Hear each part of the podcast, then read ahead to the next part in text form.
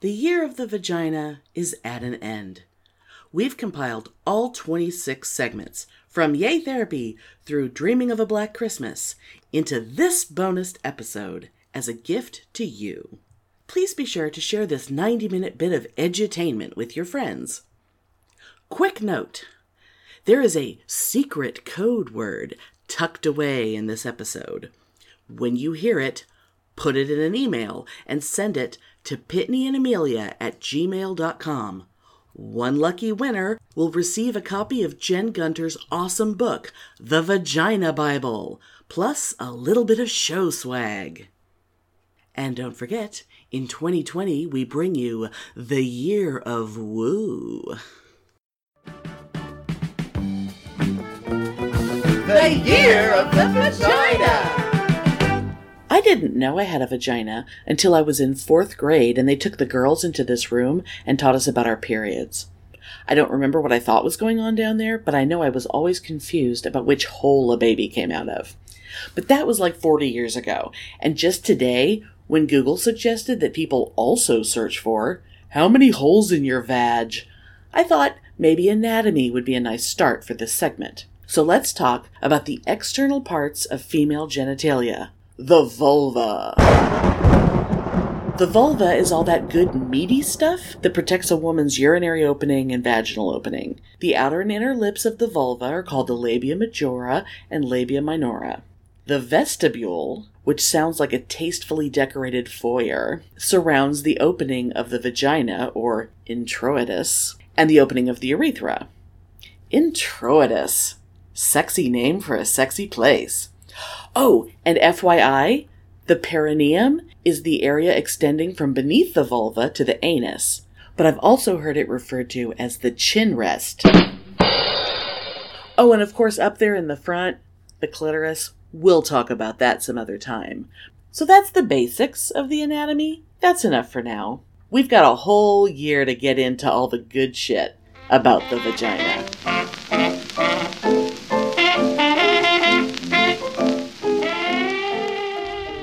Can't we say words like vagina?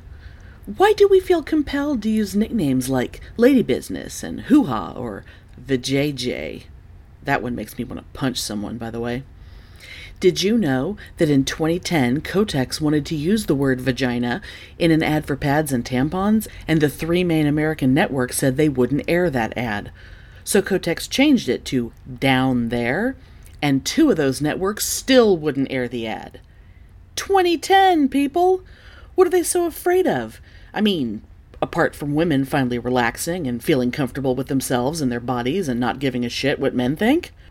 And hell, if we start using the right word, we might know the right word for the part we're actually referencing, such as saying vagina when we're talking about the actual vagina and not the general area down there. And I know, I know, I used it to mean everything, but mostly I used it to upset people. And look, I get that sometimes I use euphemisms for vagina and vulva and whatnot, but it's not because I'm not comfortable saying those words, it's because I don't want to be repetitive. In a two minute segment, I could say vulva like 20 times for crying out loud. I'm trying to keep you from getting bored. You're welcome. But you know what's worse, ladies? The nicknames dudes use for our parts beaver, gash, piss curtains. Guys are so gross. But we can't expect them to use proper words when we won't do it. So, your assignment this week is to use anatomical language about your genitalia in public at least once. In context, of course. Don't just walk up to a counter attendant and say, Good morning, I'd like two pounds of vagina, please. If it makes you more comfortable, you can warn your friends before you do it so they won't faint. Let's practice now. Wherever you are, whatever you're doing, say vagina with me, out loud. One, two, three. Vagina!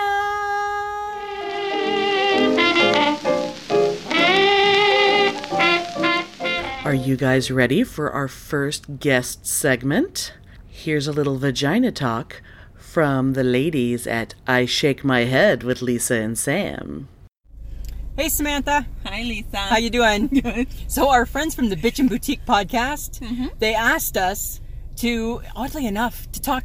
they wanted us to submit a clip about Regina. Lisa. Like Regina, Saskatchewan, I guess. No. No? no. No? You you sent me Yeah. their message. Yeah. They want us to talk about vaginas, not Regina. I thought it was Regina. No. Because we live in Saskatchewan, and I'm like, okay, sure. Let's talk sure, about friends Regina. of the podcast. We can tell you about Regina. Right? That's what, It, no. No. The vagina. The vagina. like the, like, like, like my vagina? your your your JJ. You're our vajayjays. Okay. So uh Awkward conversation in Yeah, the car happening right now. um I mean Regina is kind of like a vagina Because because it's dirty. both can be dirty. Both can be dirty. Both can be dirty. Both can be slippery. right? right? That's disgusting. Well, they can be. Yes, they can. They can be. Both can smell. Both can smell. both can smell. Right? I don't think both are self cleaning. No, but the vagina is. I googled it, yes. and it said it was self cleaning, and it was funny. It showed a picture of a of a dirty wet cat, and then a dry fluffy cat, and I'm like, I still I don't even understand what that's about either. That's a wet pussy and I don't even pussy. I don't even understand where a cat is even closely related to like my vagina. Yeah. Right? But you know, there's so many different words for a vagina. It's weird. Like pussy would be one of them. Yeah, don't say the bad word. But JJ. Yeah, don't say The say C the word. But don't say it. The C word. Yeah, the T word, The T word. right? What's the T word? Sounds like uh, what? Oh, Right? Right? So that's what's kind of funny is all the different weird all the words. different words for reg- See, now we could call it Regina. Yeah. Because it's so close to vagina. Yeah. That people wouldn't even understand what we were talking about. And Regina really is a city in Saskatchewan. It is a city in Saskatchewan. Right? So I, that's what I just thought we were talking about Reginas. And sometimes people call vagina vagina. Yeah. So, yeah. So it's kind of because it's so close. it is so close. it's a little comical. Yeah, it's a little it is a little bit funny. So I don't know. We don't really have a lot to say about it. No, But it's kind of Uh. a funny I like the fact that it's a funny word. it is a funny word. Yeah. And we have them. And hoo ha. oh, We do have them, and they've never bared children. I'm proud of my non-bearing child vagina. Did you know that your pelvic area gets malleable when you are You don't pregnant? even understand what malleable means. It means your pelvic area gets soft so that it gets ready to have the baby. No, I don't even care. I was unfortunate and was part of a conversation that two women were having. I don't wanna hear that. One being pregnant, one having had. I don't want to hear that. I don't even. I know. I didn't want to have babies because I don't want to go to a gynecologist to look at my vagina, right?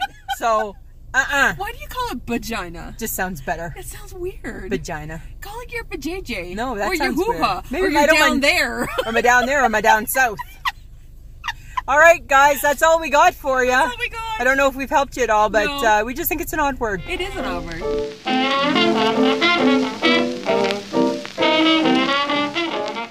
Hey, everybody out there. My name is Kim. I am the host of People Are Wild, the podcast that claims to bring you medical entertainment. Being an ER nurse, I've seen a few things when it comes to the wonderful world of being a woman. Yes, all things vagina, I suppose, if you will. I have assisted in numerous pelvic exams. I've had to help out with the birth of a few babies in my time. And let me tell you one thing if there is one thing that is the strongest, most durable thing in this universe, it is a vagina. Okay? Because I have seen a few things in my time that would make the most stalwart and is that a word? It might not be a word. I don't know. But the most like brawny man out there pucker and cringe and go, ooh. Yeah. I remember one time working in the ER that I heard about. I never had this happen or sort uh, I should backtrack. I have never saw a patient who had this, but I heard about a patient who came into the ER with a labial laceration that was pretty darn gruesome. And they were over the age of 50.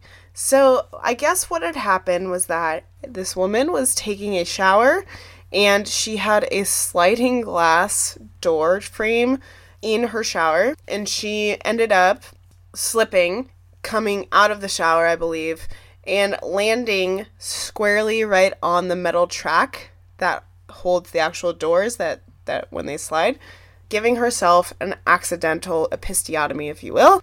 Sorry, episiotomy? Not episiotomy. That's not even a word. It's an episiotomy. Anyways, so she gave herself an accidental huge labial laceration that ended up gushing blood.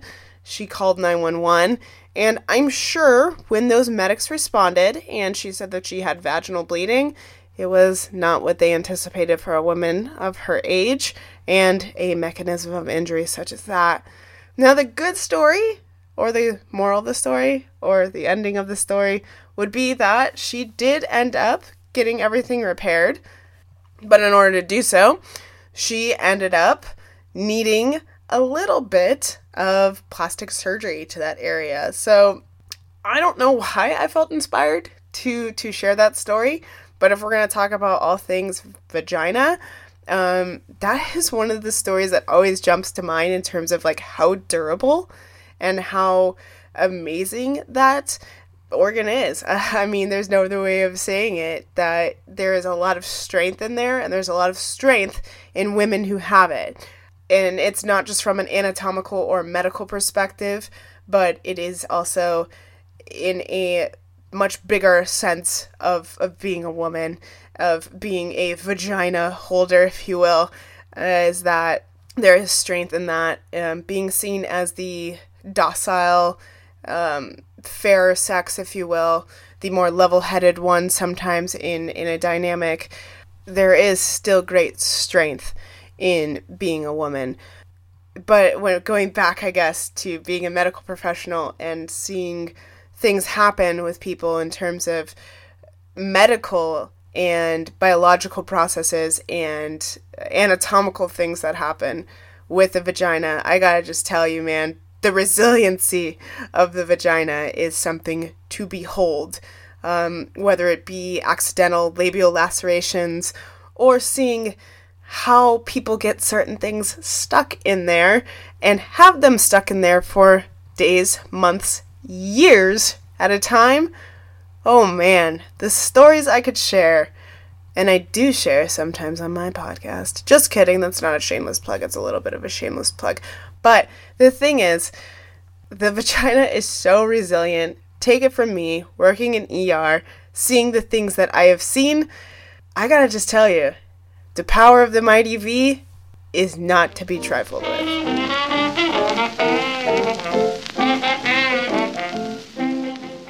Did you know the clitoris is like an iceberg? Where are you going? Get back here. Sit. Here are some things I bet you don't know because we haven't been encouraged to understand how things work in and around our vaginas. Imagine my surprise when I learned that the first time they taught us about lady junk in school, anatomically correct illustrations of the clitoris didn't even exist. The first detailed illustration of its structure happened in 1981, right as I was finishing sixth grade. Crazy, right? So let's get to learning. First of all, when people say the clitoris is small, like the size of a pea, they're only talking about the head of it. This would be like a dude saying his dick is the size of a walnut. And that little pea sized head has twice as many nerve endings as the entire head of a penis. Speaking of the penis, yeah, the penis and clitoris are analogous, but I bet you were taught that the penis was an organ. Were you taught that the clit is an organ? Probably not. I remember it being described as just a cluster of nerve endings, not big enough or complex enough to call it an organ, but it is. Not only is it an organ, but it's kind of huge. Imagine a wishbone with two additional bulbous handles. You know where the head of it is. Now picture the sides up inside your body, running the length of your vulva, kind of wrapping around things. You know how Freud used to talk about vaginal orgasms? That was never the vagina. That was the interior parts of the clitoris at work. Good old Freud, him and his obsession with penetrative sex. Speaking of orgasms, because why not? I'm going to read this bit about the mechanism of orgasm from Go Ask Alice because they summed it up beautifully. During sexual excitement, the clitoris swells and changes position. The blood vessels through the whole pelvic area also swell, causing engorgement and a feeling of fullness and sexual sensitivity. The inner vaginal lips swell and change shape, and the vagina balloons upward, causing the uterus to shift position. Orgasm is the point at which all the tension is suddenly released in a series of involuntary and pleasurable muscular contractions in the vagina, the uterus, and the rectum. I could go on and on, just like a clitoris could, being so utterly superior to the penis in terms of refractory period. But I'll leave you with some reading material. Cliteracy 101 which you'll find on entitymag.com. You can Google that, but I'll also leave a link in the show notes. And an excellent one hour audiobook called The Button by Wednesday Martin, PhD. You'll be so glad you checked those out.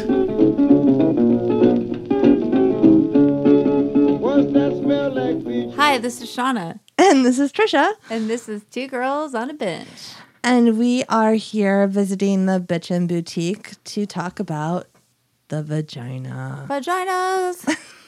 It's all about vaginas. we all got one. Well, Most of us. half the population does. Some of us. The important part. We do. Yes, Yeah, there are vaginas on the bench. everywhere. There's vaginas everywhere. You cannot escape them. So we wanted to share a couple little stories. So um, one I have that's funny is when my sister was little, she had like a burning in her vagina, and my mom put some back then, and she put like some Vaseline on it, right? and she was about four, and we were at my grandma's house, and she came running out from her bedroom saying, "Gamma, gamma." I need some more gasoline on my china bells. Gasoline. Oh, I didn't remember that part. And, and my grandmother looked at my mother, and she's a very proper woman, and she was like, "What is your daughter talking about? Gasoline on my gasoline on my, china bells." So she called her vagina her china bell because she couldn't say, you know, she just didn't understand She was chi- just little. vagina china bell. I think maybe she was like three ish. Now that I think about it, but anyways, it was just funny and like for life, we'd be like, "How's your china bells? Your like, china do some gasoline for your like china it. bells." Well, and then you have like a lot of good stories. I don't I really do. have any. A couple. Well, we Yeah. have one. Well, we have a funny story about how one day we were, I don't know, we were We were writing on like performance piece. some, yeah, something, and we were trying to think of slang words for vagina. Yeah. And so we had like all these slang words. like muff and box and like so many. We actually asked some guys to like for more- carpet muncher. Oh no, well that's it. I don't know. I mean, We carpet com- that's munched. we were just like coming up with all these things, and then we were like, God, I feel like we're missing something. And then we called somebody, and they like were your like, husband or something. Yeah, we called somebody, and they're all pussy. And we were like, Oh Oh, my my God. How did we miss the most obvious one? We forgot pussy. Yeah, we were just like, God damn it. In So- fact, I had a note on my vagina notes to uh to say that we forgot pussy and I was like, "What it what? what does that note mean?" Okay, so another story I have from my daughter is um, when she saw her little baby brother in the bathtub the first time she turned to me and she went, "Mom, girls have the best vaginas." And I was like, yes, we do. Yes, dear. We sure do. And then uh, Logan, who's now four, the other day just told me that he is, in fact, growing a vagina in his testicles and it will come out when he's older. And I was like, good to know. All right. Well, he's redefining science, which is awesome. He thinks like when he gets big, like his sister, He's you know gonna I like look like her He's there. gonna grow a vagina, and then like I mean, that's kind of a logical like, conclusion to see. move forward and yeah well for a while he thought his he did have a vagina in the like behind his penis and i'm like nope. And he's now he's saying penis. For a while it was a peanut. I know it has nothing to do with vagina but yeah. It's a lot of vaginas, you know, a lot of vagina talk, a lot of china bells. The gasoline on my china bells is my favorite thing it's in the so world. So funny. I like want a bumper sticker that says that, even though no one will know what it means. Well, need gasoline for my china bells. People are it's like, like a weird code word. Yeah, love it. all right. Well anyways hopefully um these stories like help expand your vagina knowledge. expand the joy of the vagina. Yes. All right. So this is two vaginas on the bench. ah, two vaginas on the bench. Signing off. Bye. Bye.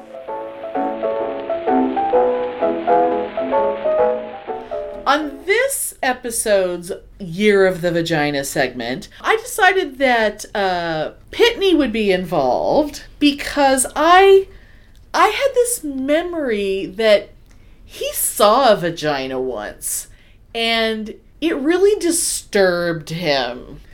It scarred him for life. And I I just Yes, have it did. and I remembered that when he described the incident to me, his description of what he saw was so confusing that I. Okay, so these are not photographs. These are um, someone's drawings of different vulvas. Oh, okay. I was gonna say because I couldn't handle photos. Oh no, they're not photos. Well, you may not be able to handle some of these. They're all very different. They're not in color. I'll spare you that. There's quite a few pages. So I, I just want you to page through. Now I'm just I, while you're looking through them, just because here's the thing: vulvas are like snowflakes. They're all have the basic structure, but they're all very different. Maybe kind of that. Okay. So so what I'm hoping that that Pitney can do um is if he can these are lots of different some have hair some don't. See, definitely not that because that's. I've seen that. No, it was, it was not. Okay. no. So like some are some are like, you know, the the inner lips are clearly visible. Some are uh all outer lippy. I want to Some are- say like that. Okay. So here so Ugh. Okay, he's make he's Okay, because I would because what the way he And- described it Oh, and the prickly. The prickly. That okay. actually has nothing. It's a funny coincidence, but yeah. Okay. I okay. So what what he has what he has shown me is a a picture where the outer lips are kind of small and the inner lips are kind of hanging out, sticking out. Okay. So that so that which which is close to what I was visual, visualizing, but the way he described it I'll just I'll just use the phrase that you used. Yes. He described it as and there was this throbbing thumb. And I was like, "Wh- "What?" And granted, yes, they all look different. And it was and from a distance. I mean, not. I mean, you okay? It was okay. why don't Why don't away. you tell our listeners why you saw a coochie once? Okay, so very briefly, I was getting ready to go out with a friend, Yeah. And this friend was very athletic, and she, so she was very limber. And she was she was sitting in the bathtub, and I was sitting on the toilet, probably putting black eyeliner on. God. And all of a sudden, there's a leg straight up in the air. Now she is taking a bath. Taking a correct? bath, Yeah. That, that you are in the bathroom with her while she is nude in the bathroom. Yeah, and we're just hanging out, and I'm getting ready, and just, I mean, whatever. You know, like girlfriends, right? Now I want to make it clear. I have never taken a bath with him in the bathroom. That doesn't happen with me. No, but, But- we've changed in front of each other before. I know, but Yeah. it's not the same. But so anyway, all of a sudden, there's a leg up in the air, and it involves the lady Bic. So yeah, because she's she has been shaving. Yeah, so she's shaving, you know, her parts. As you do before you go out for the evening. I I don't know. But I'm in- not a in- shaver. In, I don't the know. midst of shaving, you know, she's sort of like, you know, grabs it a little bit and kind of well, opens you have it to a little, shift you know, things. Yes. and just sort of looks at me. Ugh. And this was after an incident where she was dancing topless for me oh God. in the living room. oh. previous to that. And I don't remember very what I said, but I was very, very horrified. Because to me it looked like it was, you know, like a throbbing thumb. And and right now, so he's like he's making a fist and he's shoving his thumb out Yes. from between fingers. And So I that- didn't know what it was, but the funny thing is was afterwards when I was clearly disturbed. Her reaction was not to apologize, mm. But to say, I don't know what's the matter with you. I've turned many a gay man's head. Yeah. because she looked like a 12 year old boy. I'll, oh, did I say that? I'm just I'm But just anyway. curiously going through this pile of papers with um I I don't know why I I, I just uh for no none of these look like mine. I mean not that I really know what mine look like because But the that only has time to be the closest thing to Okay. yeah. See, I was afraid it was more like that or No, that ugh, no. god. Yeah. No. I mean, I shouldn't be like ugh because they're all normal and they're all beautiful, whatever. But I the only time I ever looked at mine, which of course means squatting over a mirror because that's the only way. Yeah. Um, there was a period where uh, I was having to get a bunch of procedures done because I had some I had a little HPV thing going on, little wardiness. And the first wave of treatment was this acidic stuff that they would put oh. and it was like I don't know what made me want to look at it. Um oh, I guess come to think of it, I guess I looked at it twice. I looked I looked at it once when I had the acid burns, It's so awful. which which basically like turns your skin white and puffy and then it falls off. Uh that's gross. Um and then later when I had a laser ablation go on, the internal and external everything burnt to bits.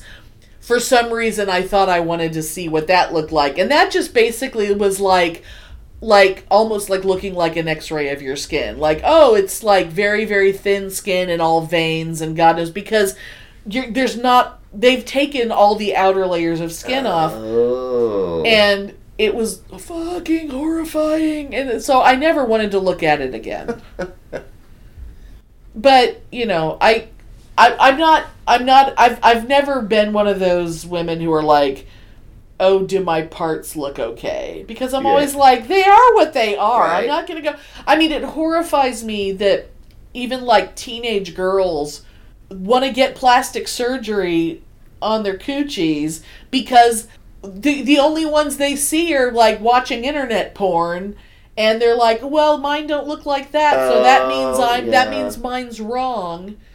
There was one time we were at we were at a friend's house. And there was just i mean you know one of those one of those nights where you're at a friend's place and and um everyone's drinking and conversations go in weird directions. And one person at the gathering well it wasn't it wasn't unusual for her to suddenly start spilling a bunch of personal woe.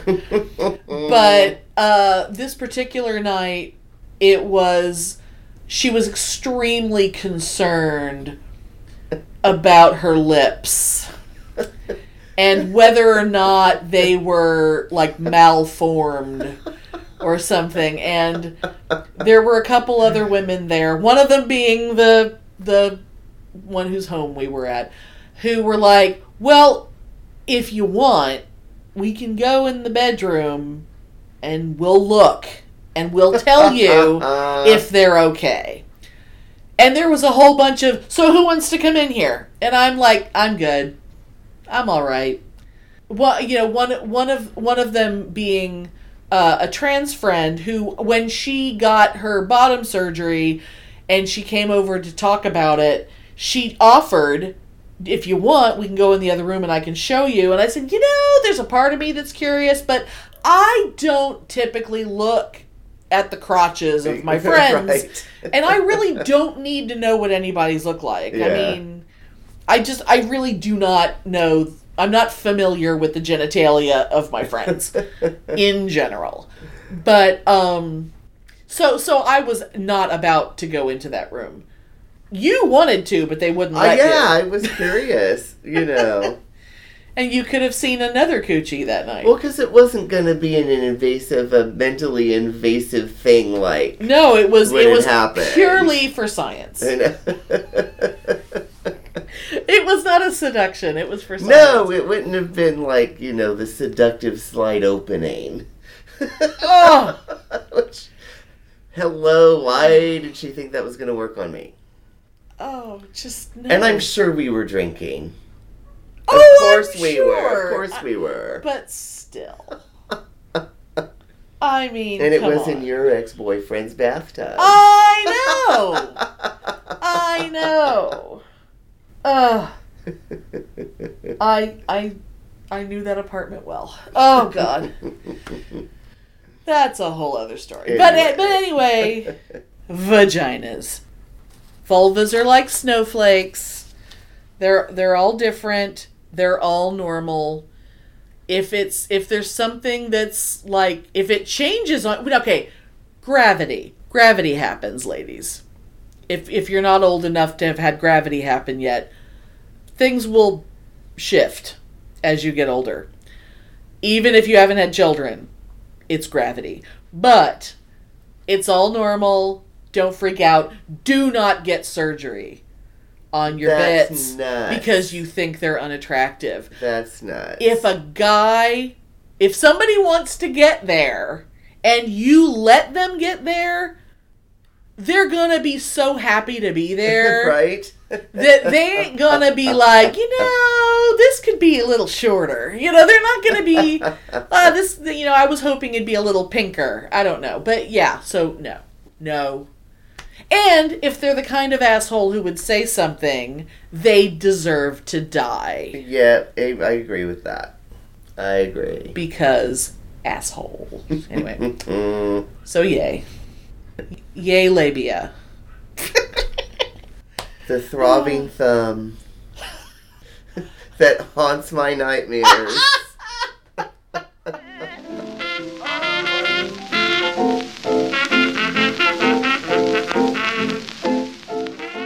Okay, ladies, file this one under Stop Shoving Unauthorized Crap into Your Hole.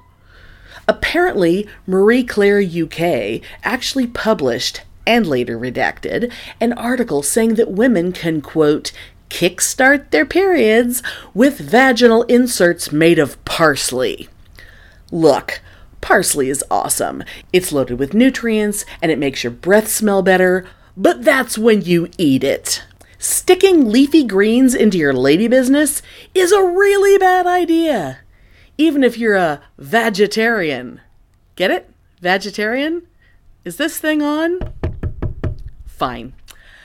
Now, parsley has been used by midwives for hundreds of years to induce menstrual flow and even to cause miscarriage, but that's in super high doses, and it's really stupid to want to force yourself to hemorrhage, ladies. But then, when more and more desperate women are being denied access to health services, um, you know, I'll leave that right there. No surprise that after the article was published, doctors lined up to say, with very serious faces, things like, I would urge women not to insert anything without proper medical advice. And, there is no evidence of any benefit to a woman doing this. You know, every one of them wanted to just scream, Stop being stupid! Don't listen to idiots like Gwyneth Paltrow! You're lucky if all you get is an oozy grain infection, you moron! Seriously, you can die from stuff like this. Don't stick plants in your vagina. Thus endeth the lesson.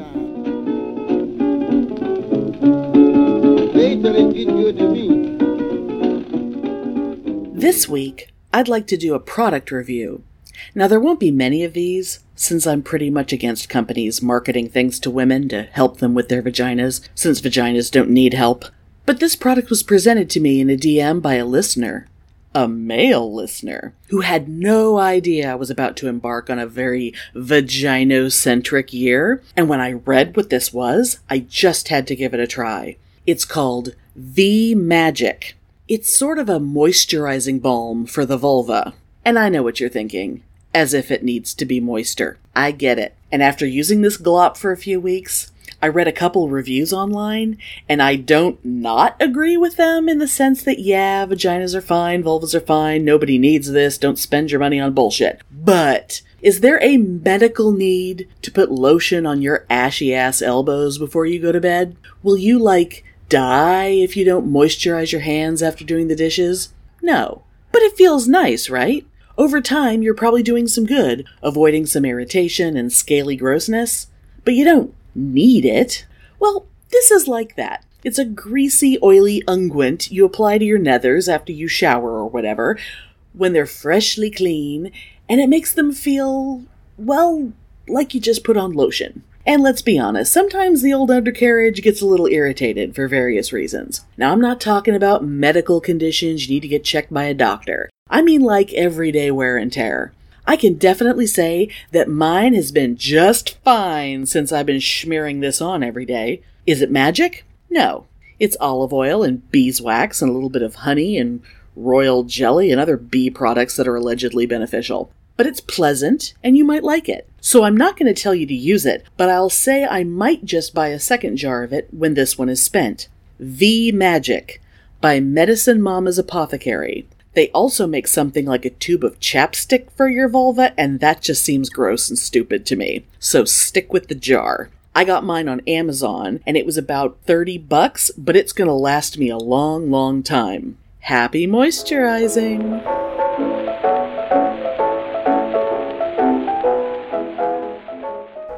Since this is our Texas Frightmare episode, this week's Year of the Vagina segment is about vagina dentata. For those who've never heard of it, that's Latin for toothed vagina, like a cooch that can bite off a dick while the fucking is happening. It's adorable how men have always found new and exciting reasons to be scared of us. That's no dainty flower, it's a saber toothed tiger hungry for meat. Idiots. And like a lot of myths, it's worldwide. Men everywhere are worried that they could draw back a nub. And while today we think of it as possibly empowering, the truth is these things exist as a way to reinforce the fucking patriarchy. Because scared men equal men holding tightly to their power and seeing a woman as a threat, not an equal. Two cool things I want to mention though. One, there are these things called dermoid cysts that contain tiny teeth and sometimes hair and little eyeballs. And women can get them on their ovaries and very, very rarely their vaginas. Eek! And two, an activist in South Africa used the idea of coochie teeth to create a female condom with barbs inside that'll make it attach itself painfully to any unauthorized dick that gets up in there. So, in cases of rape, it may start, but it'll definitely stop pretty quick. Finally, because it's Frightmare, check out a movie called Teeth from 2008. This chick has a vagina that bites hard when she's not into the sex. It's pretty hilarious. Well, to women anyway.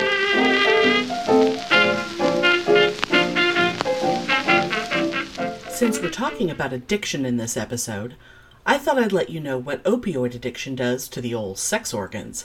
Now, of course, most research on the effects of long term opioid abuse on sexual function has been on male subjects.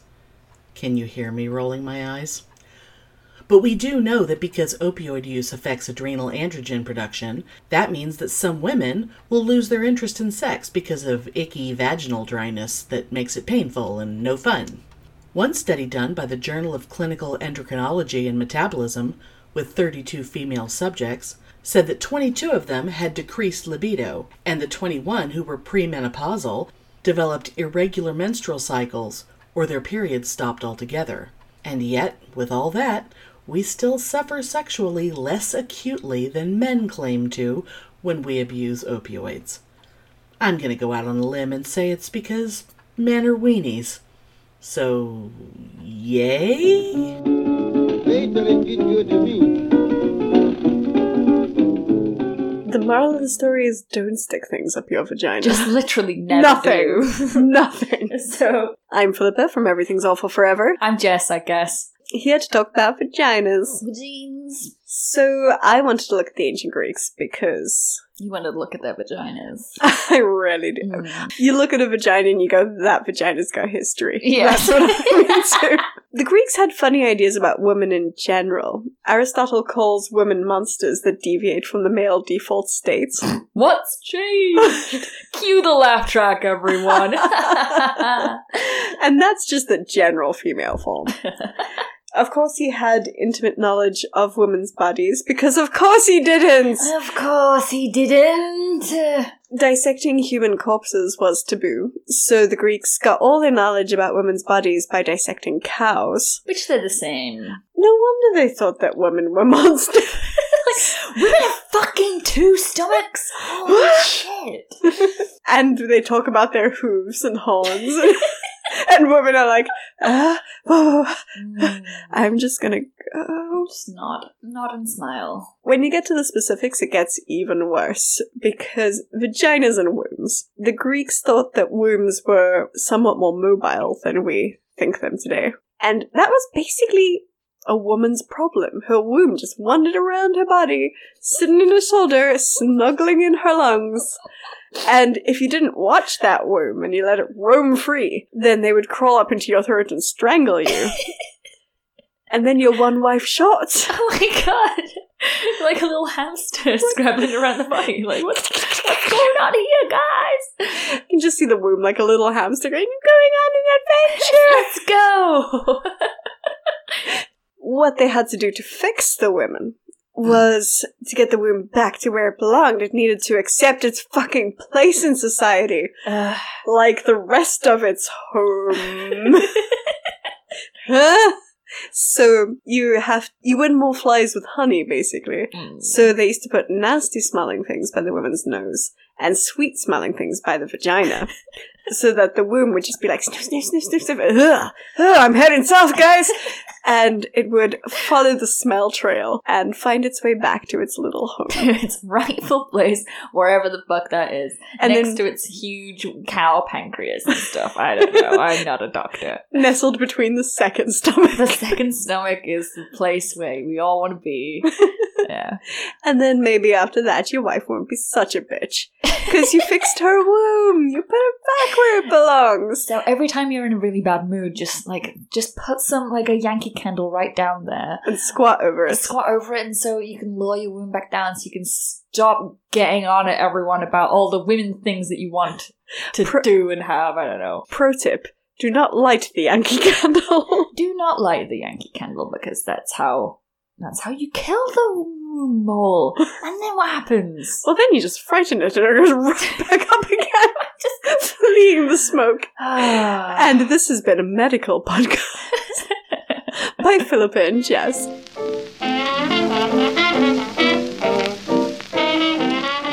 So, yeah, we talked about dental dams when Steve was here, and I totally said I never knew of anyone who had used one. Which is true. But vagina havers and vagina lickers were all totally told we should be using them. So why don't we? Because, imagine it. You have this piece of latex in your hand, and you're supposed to lay it gently across her snatch and asshole like a picnic blanket, and then start munching on the blanket. I mean, who wants that for lunch? But you really can catch STDs in your mouth and throat, so you should do something to protect yourself from them. According to every official medical site, dental dams are, finger quotes, easy to use. But that makes no sense. Because you have to, like, hold it with your hands. And really, don't you want your hands to do other things? Like, fun stuff? And have you ever seen a box of dams in the store on the condom aisle? I'm gonna guess no. I just checked Amazon, and apparently you can buy them there. But I'm mostly seeing mint and grape flavored latex, and, um, ew? Shouldn't they be like pussy flavored? And oh my god, I just did a search for where to buy dental dams, and there's totally this map of all the Walmarts in the area, and I'm like, stop, you big liar. There is no way you can buy rimming accoutrement in the same place you can get a gallon of antifreeze and a shotgun. This has not been a good ad for dental dams so far. I apologize.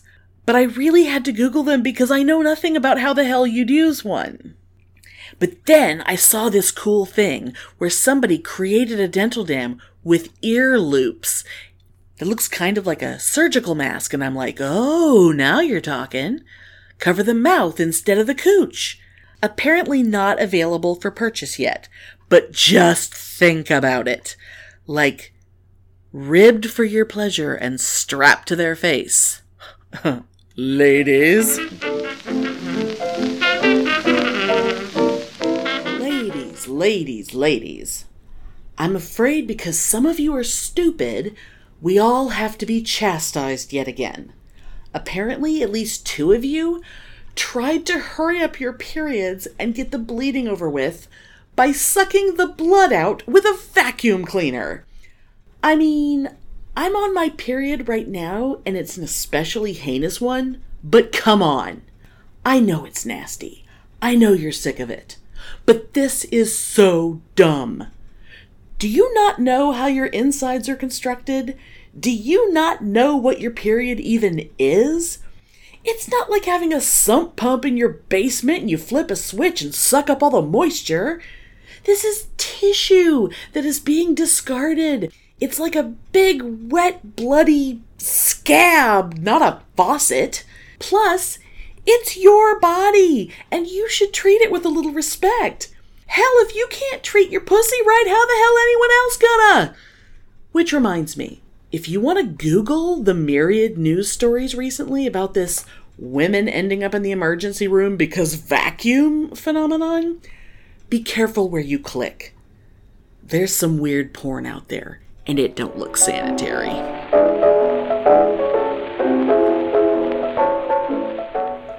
Step right up and hear about a weird injection that rich white women seem to think is necessary. A G shot for your G spot. It's only a thousand dollars. First, let's talk about the G spot. What is it? Well, it's complicated, that's what it is. When people talk about it, they're always talking about how to hit it, because this Grafenberg guy said it was magic.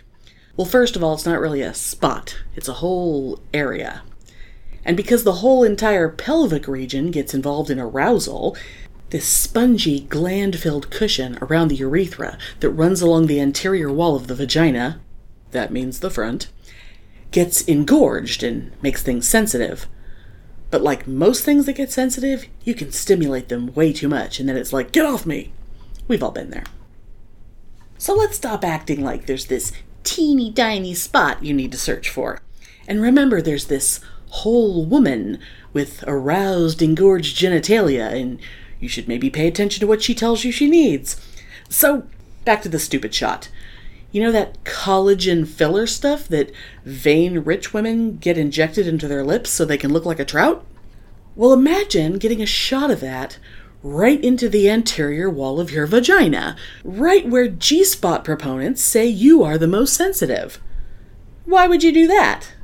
Because one of these gynecologist dudes who specializes in vaginal rejuvenation, aka your vagina isn't good enough, here, let me fiddle with it, thinks that artificially plumping it up would heighten your arousal and increase your orgasms. He said to something called Fabulous Magazine, which is clearly an esteemed scientific journal, I want to empower and educate, and for women to be in tune with themselves. Think about that. He thinks for you to be empowered and in tune with yourself, you need to fork over a thousand bucks and let him stab you in the cooch. Am I pissed off? A little bit. And like all the rest of that Gwyneth Paltrow goopy bullshit, is there any hard evidence that this shot has any real benefit? No, of course there isn't. I mean, let's say you got some collagen in your lips. Your face lips, not your nether lips. Would kissing automatically become more pleasurable for you? I doubt it. So why would artificially engorging your bits make anything feel better? Walking around with a perma bulge up in your innards seems pointless. So spend that money on something more useful, like a Pitney and Amelia coffee mug. Zazzle shop link in the show notes.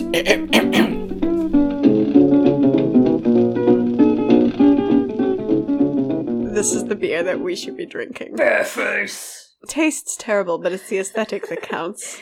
That's what she said. oh, we're funny.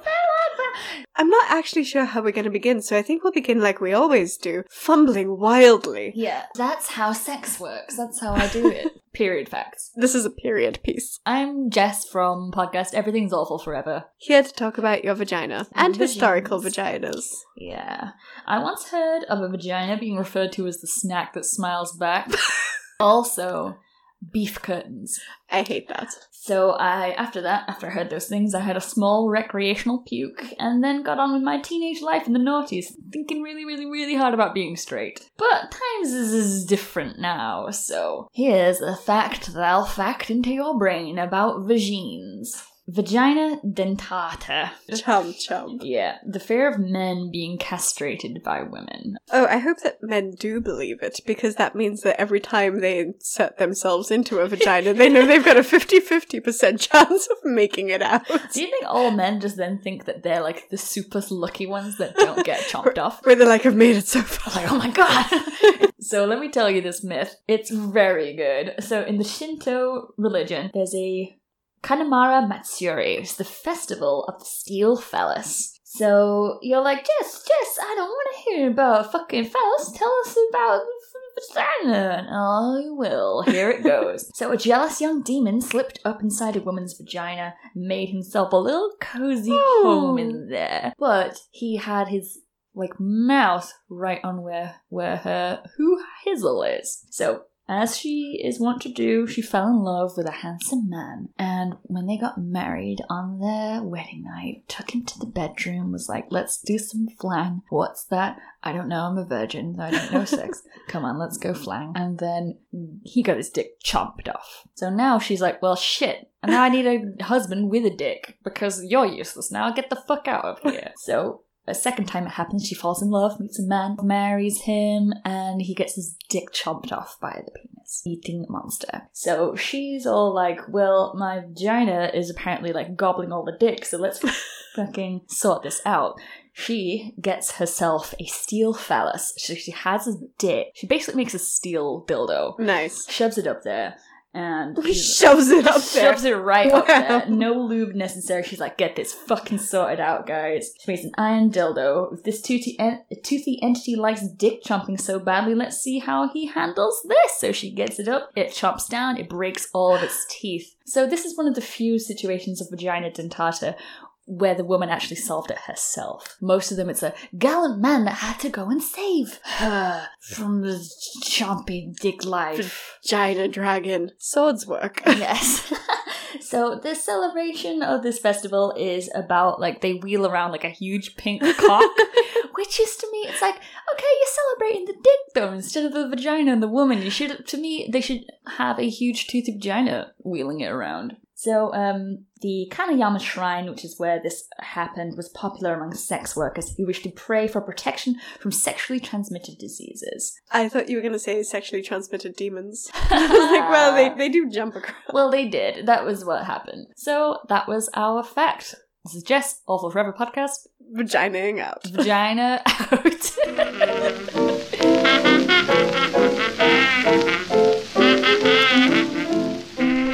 Did you know that, like your guts, the vagina is a microbiome that keeps you healthy? I mean, you know there's bacteria in it, and you definitely know that douching is bad because we need our bacteria and you're not dirty in there anyway, so calm down, Karen.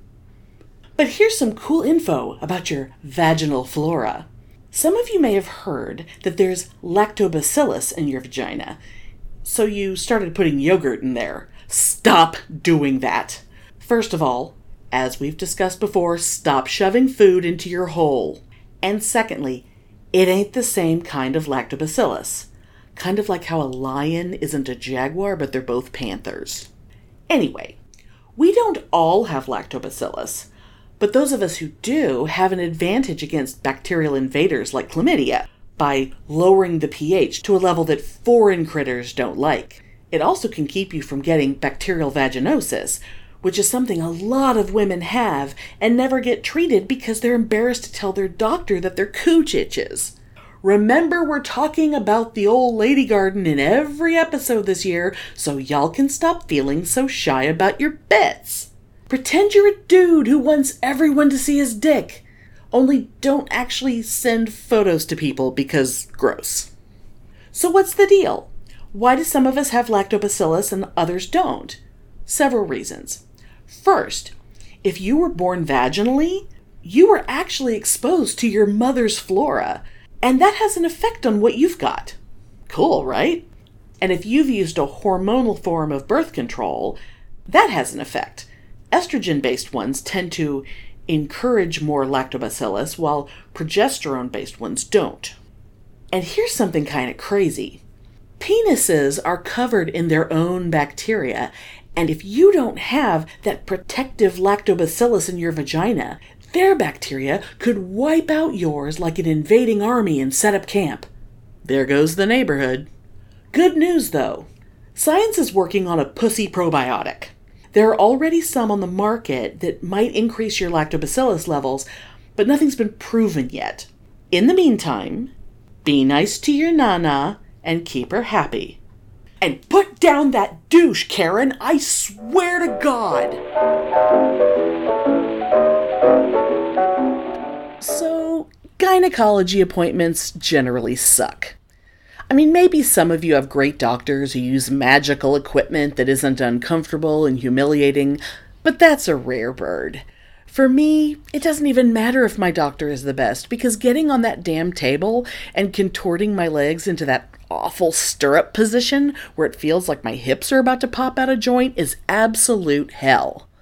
Although I did have this one appointment once before my doctor changed offices, where there was this weird electrical chair that made me think I was about to get a dental exam, but then it tipped back and raised up, and suddenly the damn seat dropped out, and holy crap, that was pretty awesome.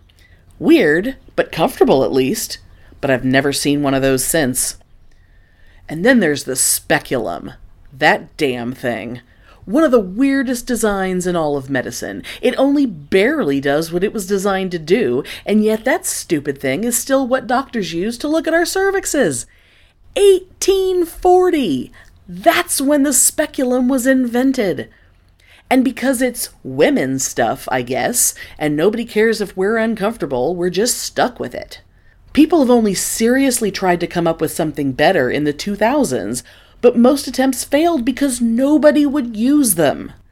If you were a doctor and you were told of a new device that would increase women's comfort and make your job easier, why wouldn't you use it? Don't make me scream patriarchy! And while I'm bitching about men, have you ever wondered why man part doctors are called urologists and not andrologists? Because men are the default humans, according to the history of medicine. Time's up! So, what say we start asking our gynos why they're still using archaic tools to poke around our business? If you want some info on the different cervix spotting designs out there, I'm putting a link in the show notes to an article that will blow your mind. Enjoy! Ever heard of the husband stitch? Well, gather round, kids. You might want to sit down. First of all, a quick note on episiotomies. In the early to mid 20th century, the perineum, that's the bit between the vaginal opening and the anus, which one of my college professors called the chin rest, it was routinely cut open during childbirth.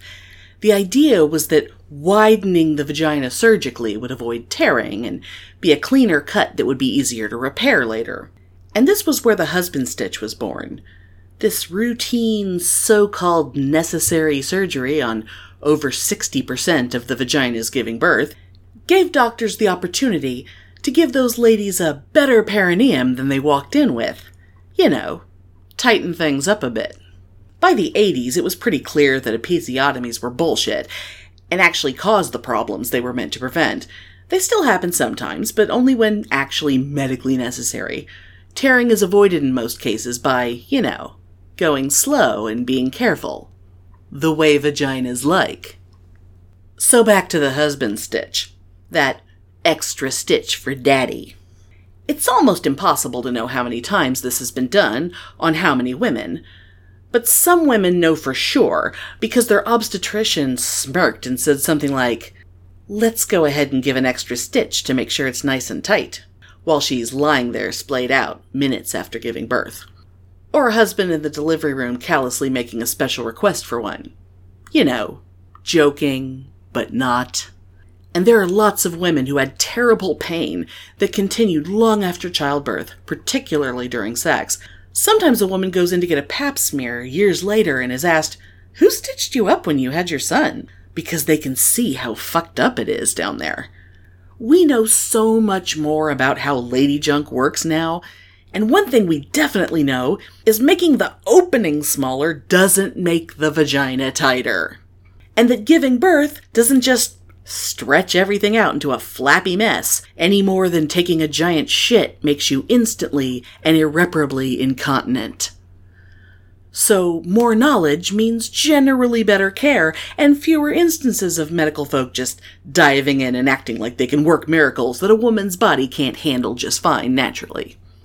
But it still happens sometimes. Because even when you're exhausted and at your most vulnerable, fresh from bringing new life into the world, some asshole is thinking about you as a hole to stick a dick in. Kegel exercises. You've heard of them. You might even do them. If you don't, listen up. It's hard to explain how to exercise your pelvic floor muscles without a lot of detail and a diagram, so I'll link you to a nice site in the show notes. For now, I'll just emphasize that we should definitely be concerned about the tone in our pelvic floor muscles, but not so much that we fall for bullshit like yoni eggs and swinging weights. Because, as has been a common theme throughout this Year of the Vagina series, women are always being encouraged to shove stupid shit into our holes. So, idiots like Gwyneth Paltrow say we should pay, oh, sweet Jesus, $66 for an egg made out of jade. So sanitary! To stick up our cooches for the purpose of exercising them. Never mind that Goop was fined $145,000 last year for the bullshit medical claims they made about the benefit of these dumb things. They're still selling them! Look it up! I'm serious! The way they supposedly work is you stick it up in there and hold on tight. And it's a little heavy, so you really need to clamp down to keep it up in there. And then I guess you go about your day or something. Let's pretend I handed you a five pound weight and instructed you to pick it up and bend your elbow, and then just keep it bent like that for like an hour. You'd be like, isn't the point of lifting weights that you lift and release and lift and release? And yes, yes, yes, you're absolutely right. So imagine shoving a weight up in your cha cha and just holding it there. Real Kegel exercises are a squeeze and release deal, not a squeeze till you pass out deal. And they don't cost a damn thing either. Hey, Amelia, what was that you said about swinging weights before? Oh, yeah. So now imagine you shove an egg up in there and you've attached a weight to it using unwaxed dental floss, as old Gwynny suggests. This weight is dangling from your bits and you're meant to, like, swing it front and back because, I guess, skill level? Either way, you look like an idiot, and you're not actually doing anything beneficial that plain old kegels won't do for you. In fact, you could be doing some damage. God, can you imagine getting a Charlie horse up in there? I mean, one time mine clamped down real hard and he couldn't get his finger out for a minute or so, and oh, Sorry. Anyway, there are a lot of Kegel exercise doodads on the market. Things that give you something to squeeze on. Lots of shapes and sizes and colors to get your attention. Now, some people feel like they need a gym membership or they'll never exercise. Some will only run on a treadmill because running outside seems stupid. Some people need things, I guess. And if it means you'll do it, great. But let me float this idea by you. I'm doing Kegels right now, sitting at my desk. Someone is listening to this in her car, and she's giving hers a squeeze as she drives to work. No equipment or planning or privacy necessary. Do it waiting in the checkout line. Do it while that guy at work drones on and on about his fantasy football picks. Do it while your kid is explaining how they forgot to tell you they need a ladybug costume by tomorrow morning. Anywhere, anytime. Just do it. And 19 and 20.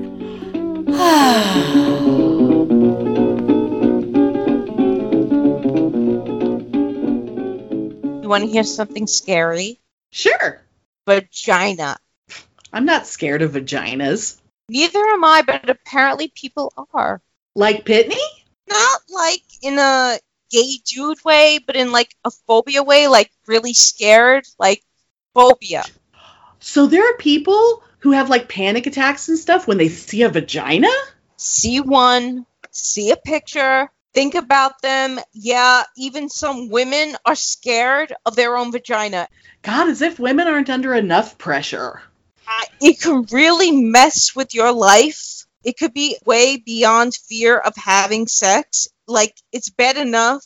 It can make them scared even to be around women. Like, they are so fucking scared of the vagina. Ah, like Mike Pence. Got it. Like most phobias, Eurotophobia, that's what it's called, or something like that. You can look it up. Trust me, it's a real thing. Eurotophobia is usually caused by some sort of like trauma. It could be treated with exposure, but like if you're phobic, yeah, like if you're phobic and you're exposed to it, how do you really heal from it? You know, it's Oh, weird. Wow. Yeah, yeah, it- yeah. It's a thing. It's a thing. No, I joke not. It's a thing. And like exposure to vaginas. Like, I'm not scared of them, but I don't want them all exposed at me either. Hypnotherapy apparently works for some people. Hmm. Oh, all right, Mr. Vice President, just keep your eyes on the swinging pocket pussy. You're getting sleepy. Yeah, I really don't want to picture Mike Pence anywhere near a vagina. Yeah, I think he doesn't want to be near him either. Very white of him. Yeah. the sad thing is that women are being freaked out by their own vaginas. And it's weirdly common. Like, we'll put the mirror down there and look at them and be like, ah! Heaven forbid we go to the gynecologist or OBGYN. Like, we Ugh. want to know nothing about them. Yeah, that's that's true. Yeah, you know, actually, the, the first time I ever the first time I ever looked at mine was after I had an ablation when all my skin was burned off, and that was attractive. The first time I heard about it was on Sex in the City when Charlotte said, put a mirror down there, and I did. And I listened to the TV. I looked at it and I was like, oh, face hugger! Oh my god, Ripley would kill this! I was like, oh my god, I want to burn it! And it would go.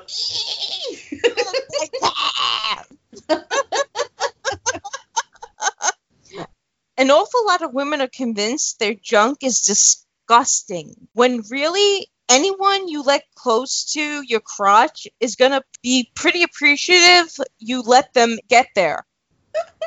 oh, boy. And you, and you know, really, vaginas, they're like snowflakes. They're all pretty and unique. And fun to catch one on your tongue. Mm. Hello! Love it, darling.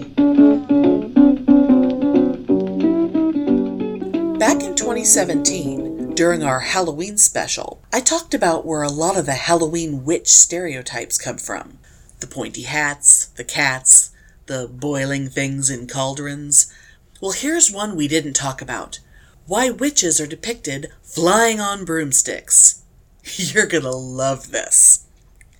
First, let me talk real quick about Tlazolteotl, the fierce bitch, the Aztec goddess of filth, whose name is derived from the Nahuatl word for garbage.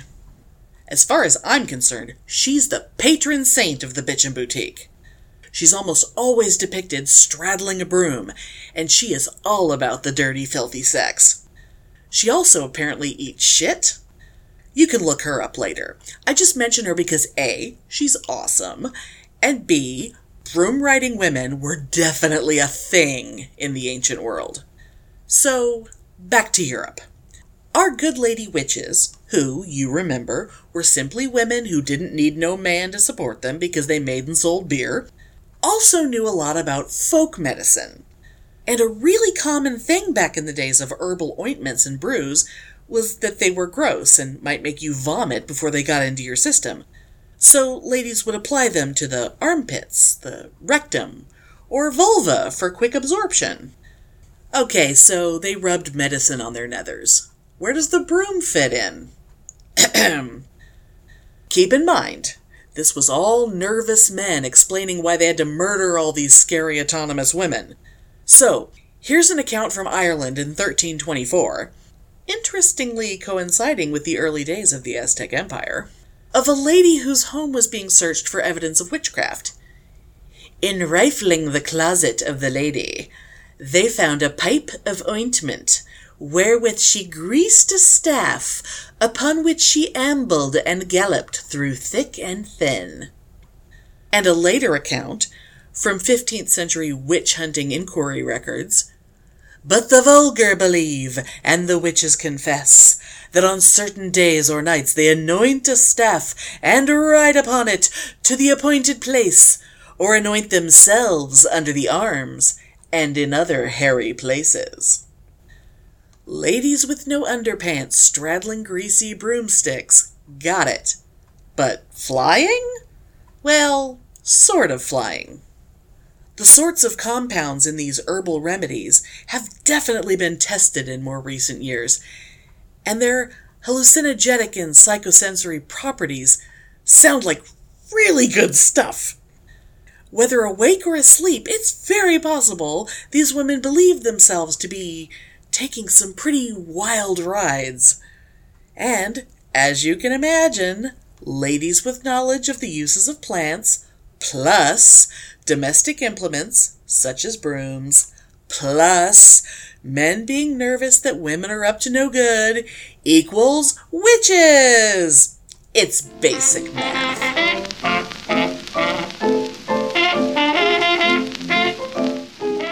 Y'all ready for some crazy shit? I've been saving this one because it's just too insane and hilarious. Plus, I was hoping to find some more information about it. Okay, here we go. Vagina goo can turn a guy into a zombie. I know, exactly. So here's the scoop. There's a YouTuber called Sandman who is absolutely a misogynist piece of shit. I was too repulsed to dive deep enough to tell if he's an actual incel, but I wouldn't be surprised. Anyway, dude has a theory, and it's hilarious. Quote Inside every single woman are hormones called copulins that are used to drug a man and control his mind. This isn't a conspiracy theory. Awesome, right? And he said right there that it isn't a conspiracy theory, which means he's totally legit. Here's more. The vagina produces a thick fluid known as copulin that has actual mind control effects on a male's brain. If a man is exposed to a woman's copulins over time, she will be able to, number one, change, remove, or insert memories in a man's mind. Number two, tell the male what he sees, hears, feels, smells, tastes. Number three, insert subconscious thoughts that will surface as his own ideas or behavior later. And finally, number four, plant trigger words or actions that can cause thoughts, actions, or sensations in the male at later dates. he also thinks that we squirt fluid right into your dicks. And I'm not talking a little bit, I'm talking half a cup, because your penis is a TARDIS, apparently. And that's not only how we control your minds, but also how you get STDs. anyway, you men can protect yourselves from our evil mind control goo by wearing a condom. But wait, watch out, because apparently we also smell like butter, and y'all can't resist that shit. Okay, so there's a super totally legit scientific website some asshole set up at copulins.freeservers.com, and y'all can read that at your leisure. But I want to tell you some real stuff. copulins are an actual thing. You've heard of pheromones, right? That's what they are. Lots of studies out there about those, and it's generally considered true that humans and other critters have all kinds of ways of making sure they get it on when females are the most fertile. Copulins are a combo of five fatty acids in female bodies that increase in concentration during the follicular phase, aka when she's ovulating. And males exposed to them get a complementary increase in testosterone. Makes them think the women around them are more attractive, makes them think they themselves are more attractive. You name it. And y'all know when I say attractive, I mean fuckable. Oh, and interestingly, if you're on the pill, you're not fertile, so you're not going to control men's minds. Um, um, um, I'm, I mean, increase their testosterone levels using copulins. So, ladies, take thee this knowledge and do what thou wilt. You know what I'm thankful for, ladies and gentlemen and others? Pubic hair! You know, it's got actual uses. And not for stuff like needle felting crafts, you weirdo. I mean, like, it serves a purpose on your body. And hey, if you hate it, if you have an aversion to it, feel free to just rip that shit out. Just be sure you're doing it because you want to, and not because your partner acts like it's gross. Sack up, Chachi. It's just hair. So while you're enjoying your pumpkin pie this Thanksgiving, think about all those reasons that your body grew the old hair pie. One, it protects your junk by reducing friction and keeping things warm down there. It traps dirt and debris, and the follicles produce sebum, which is an oil that keeps bacteria from reproducing.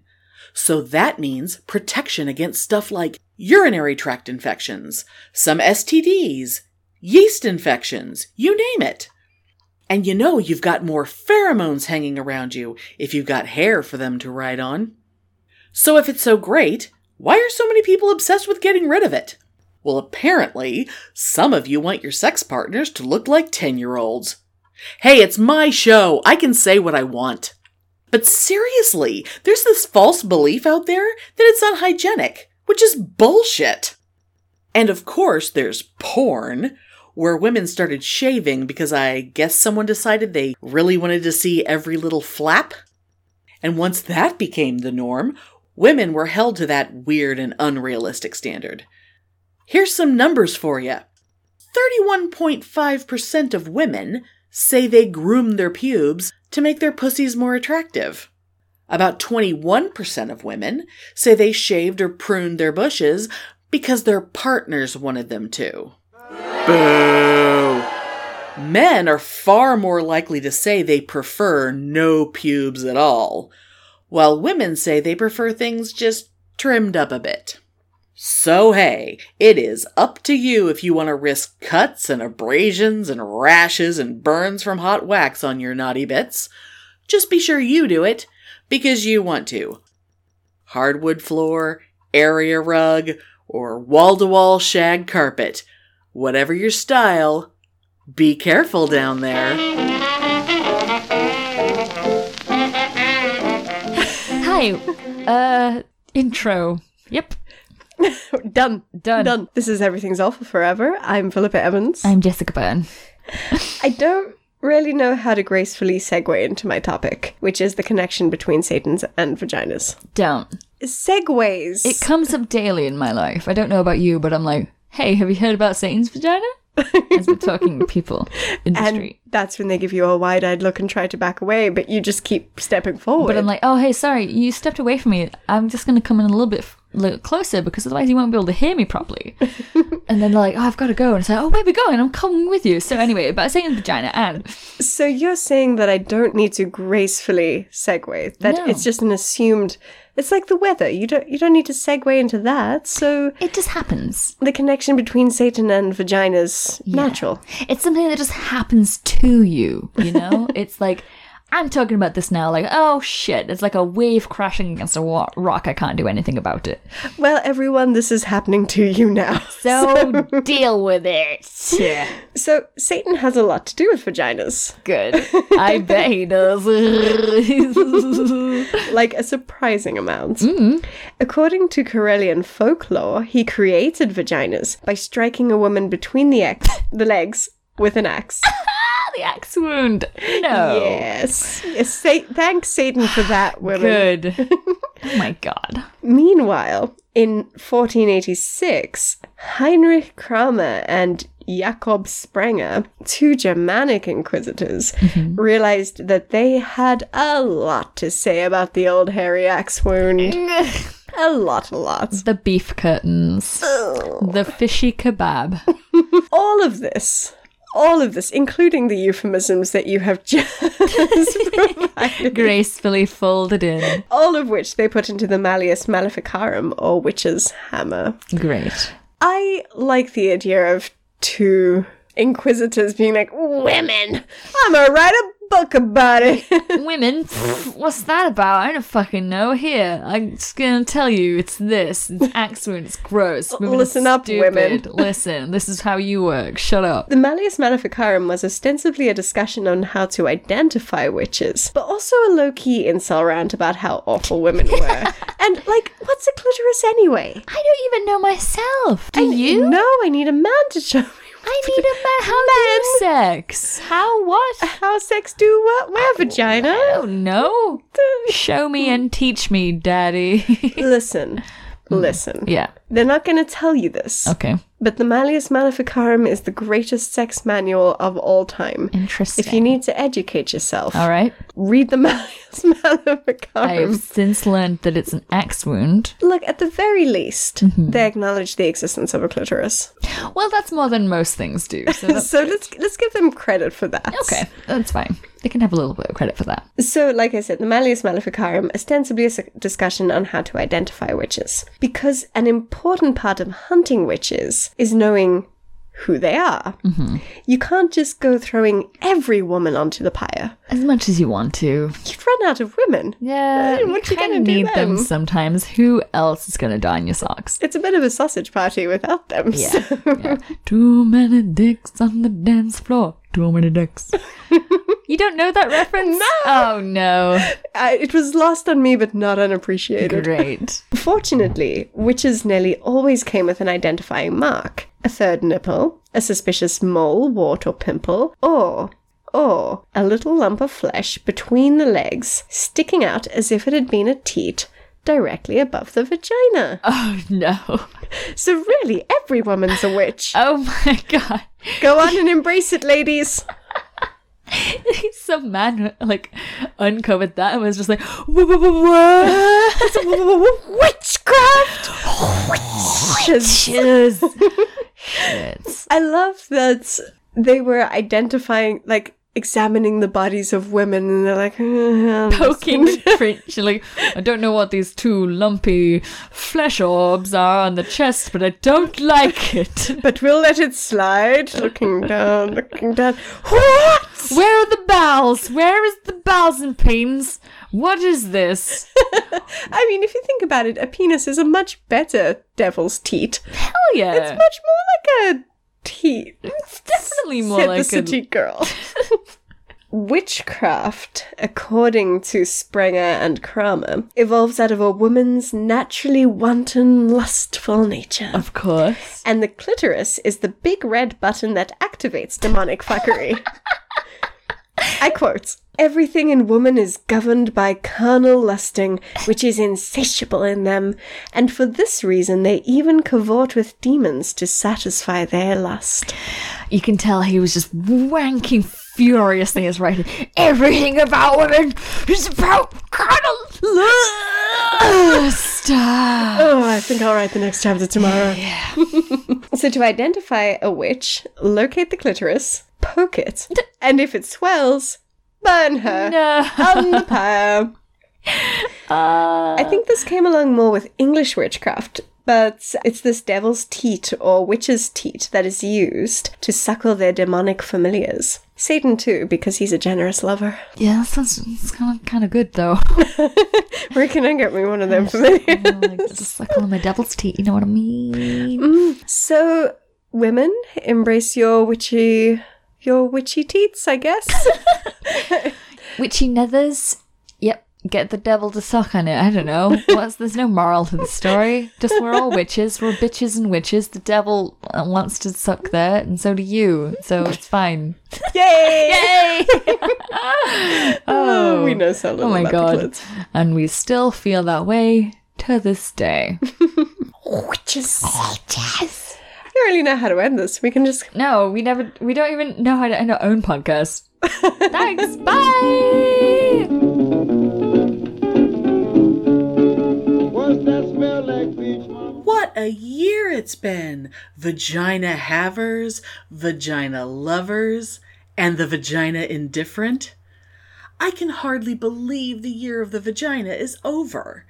Feels like only yesterday I was explaining it to people.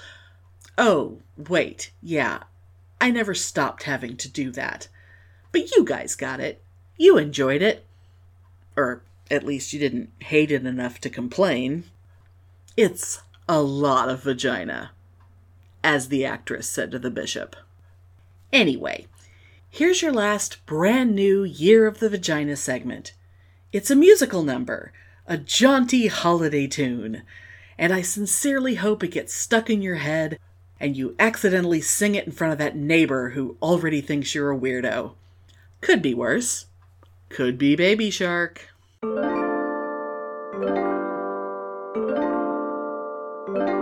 You know Cooter and Squeezebox and Fanny and Hoo Hoo, Twat Coochie, Lady Bits, Cha Cha and Foo Foo.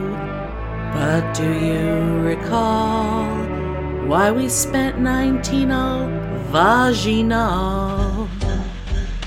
Folks are scared of vaginas, they can barely say the word, just a part like an elbow. Being squeamish is absurd.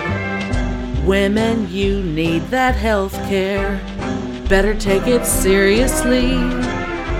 Talk straight with all your doctors, or your vag's history. Late in 20 and 18, I just had to say, Bitches, hold on to your hats.